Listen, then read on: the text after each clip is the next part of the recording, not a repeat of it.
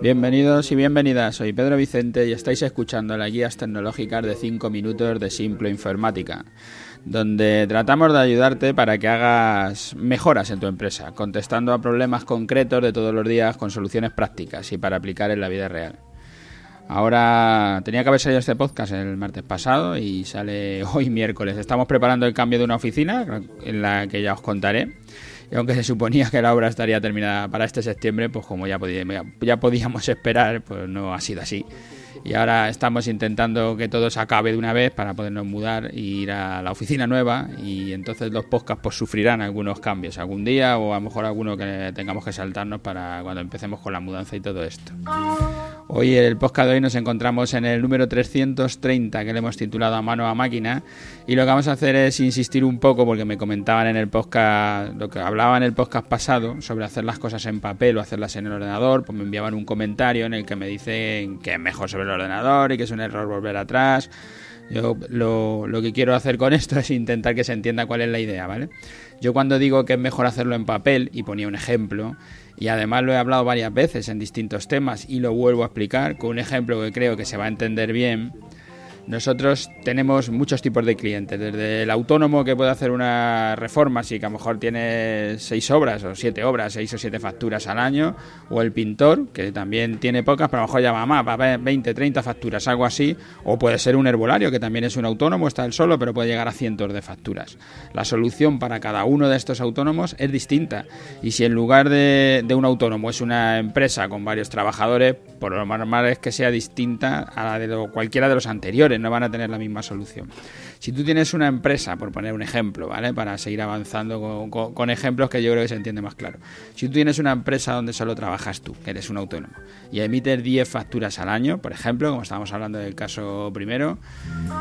yo, igual que hemos dicho la semana pasada, te voy a recomendar que en un principio no compren ningún programa, que no te compren ningún software de facturación y que no lo hagas con ninguna herramienta para facturar acércate a la papelería de, que tienes ahí debajo en tu barrio, no te hagas por Amazon, bájate para abajo que hay que ayudar al pequeño comercio y te compras un blog de facturas estándar con un bolígrafo y vas a generar tus facturas a mano y te van a quedar perfectas y te van a valer igual que hechas con ordenador o hechas de cualquier manera. Es, esa es la idea, es, es tan poco el trabajo que haces que no tiene sentido que tengas ese periodo de formación, de aprender a utilizar el ordenador, de aprender a utilizar el software, de, mira, aprende a hacer las facturas, que sepas cómo se enumeran, cómo se hacen, cómo las tienes que hacer, cuál es el IVA, hazte todo eso, hazte a mano, no, no, no tienes ningún otro problema y no te va a dar ninguna ventaja hacerlo sobre el ordenador, para ti solo y en ese volumen de facturas, repito, claro, para otros será otra solución.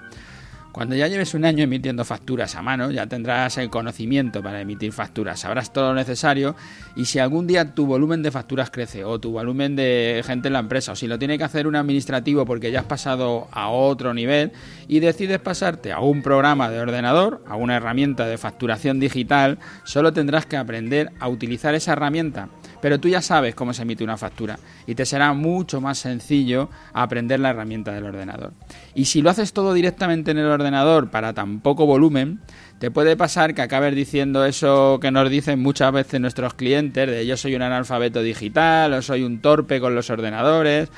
y decidas dejarlo de facturar con el ordenador por ser muy difícil y acabes pidiéndoselo que te lo haga la gestoría, que te emitan las facturas, que es absurdo, porque es una cosa que es sencilla y que puedes aprender, que puedes aprender tú si te lo haces en papel. Va a ser muy fácil que aprendas a emitir una factura. Si tienes algún problema, vas a pedir esa ayuda que para que te, para que te ayuden a, a facturar, a aprender a facturar, a saber lo que es una factura. Y una vez que tengas eso hecho, luego ya tienes que aprender menos cosas. Y lo que te ha pasado es que cuando intentas ir directamente sobre el ordenador y comprar la herramienta y no sé qué, pues se te ha juntado tu desconocimiento del propio ordenador con su sistema operativo, su disco duro y su forma de actuar, que ya tienes que aprender a utilizar ese ordenador si no lo sabías, que a lo mejor ya lo sabes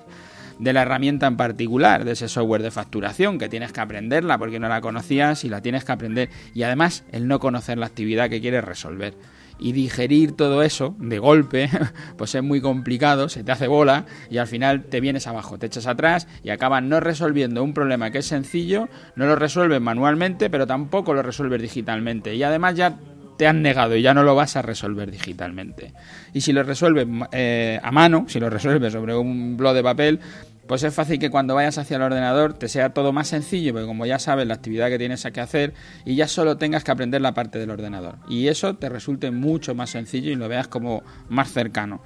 que no todo a la vez. Y esa es la idea, no, no quería decir que, sean peores los ordenadores, por supuesto que no, nosotros nos dedicamos a eso y lo que queremos precisamente es pues, que la gente se ponga los ordenadores para hacer estas labores.